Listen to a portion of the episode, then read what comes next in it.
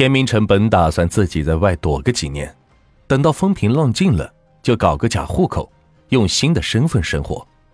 然而，就在逃亡的第三年，事情发生了很大的变化。在田明成逃亡的同时，薛丽萍遇到了同开美容院的初恋唐凯。在唐凯和五百万的加持下，美容院的生意是非常火爆，开了很多家的分店，也是赚了不少的钱。由于田明成的死只有他和薛丽萍两个人之间知道，所以在周围不知情朋友的撮合下，薛丽萍和唐凯开始了恋爱关系，还发展到了谈婚论嫁的地步。此时，自己的父亲也成了当地著名的企业家，而田明成的生活只能用惨不忍睹来形容，不敢光明正大的生活，只能是躲在破烂的小旅店。和偏僻的出租屋吃着泡面。由于住的地方治安太差，他专门在内裤上搞了个暗袋，一旦情况不妙，他就会把存折放在暗袋里。让他耿耿于怀的是，妻子对自己的态度是越来越冷淡。看着妻子和岳父生活的那么好，自己只能是东躲西藏。田明成终于是忍不住回到了南京。二零零九年六月，田明成在没有通知薛丽萍的情况下，回到了南京的家。田明成看着装修豪华的家，想着一定要好好过日子，却没想到妻子早就变了心。对于薛丽萍来说，此时的田明成就是一个多余的人，他想趁着唐凯去广州出差之际，把他打发走。就在犯愁时，薛丽萍的父亲发现了田明成。无奈之下，薛丽萍只能是把当年骗保的事情告诉了父亲。短暂的商量后，父女二人决定给田明成三百万，让他远离这个家。发现妻子变心的田明成，只能是拿着钱离开了南京，去了郑州。但是田明成越想越生气，觉得自己很亏，自己冒着这么大的风险骗保，就是让妻子和女儿过上好日子，没想到。却得到了这样的下场，妻子拿着这五百万开了美容院，才有了今天，自己才得到三百万，实在是太亏了。于是，田明成破罐子破摔，胡吃海塞，天天除了花钱就是花钱，不到两年就把两百万给花光了。钱花完之后，他就继续去敲诈薛丽萍，为了破财免灾。薛丽萍前前后后给了田明成几百万，流动资金被抽走，美容院开始入不敷出。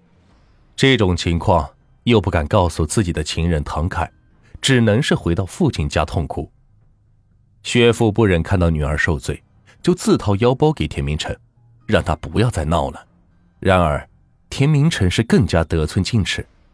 到了二零一一年时，没有流动资金的美容院。濒临倒闭，薛父的公司资金也是出现了周转困难，被逼无奈的薛丽萍央求田明成放过自己，然而田明成却说只想回家和女儿团聚，还故意趁唐改送女儿回家之际，把前情后果说的是一干二净，但是唐凯还是选择原谅了薛丽萍。有了男友和父亲做支撑。薛丽萍不再打钱给田明成。为了拿钱，田明成回到老家，找到小弟田明阳。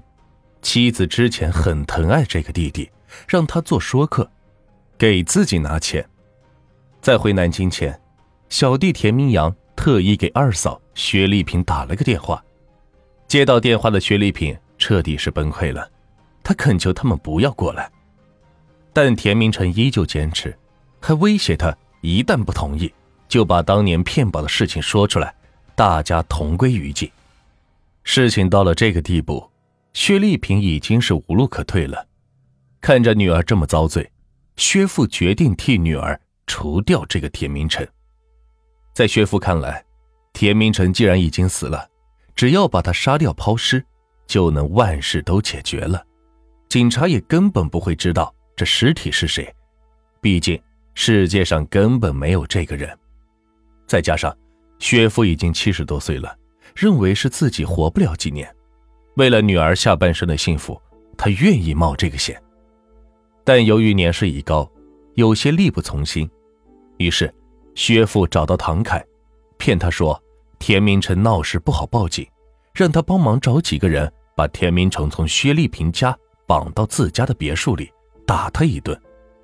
安排完，他又去超市买了刀和斧子和垃圾袋，偷偷的藏在别墅里，静静的等待着田明成的到来。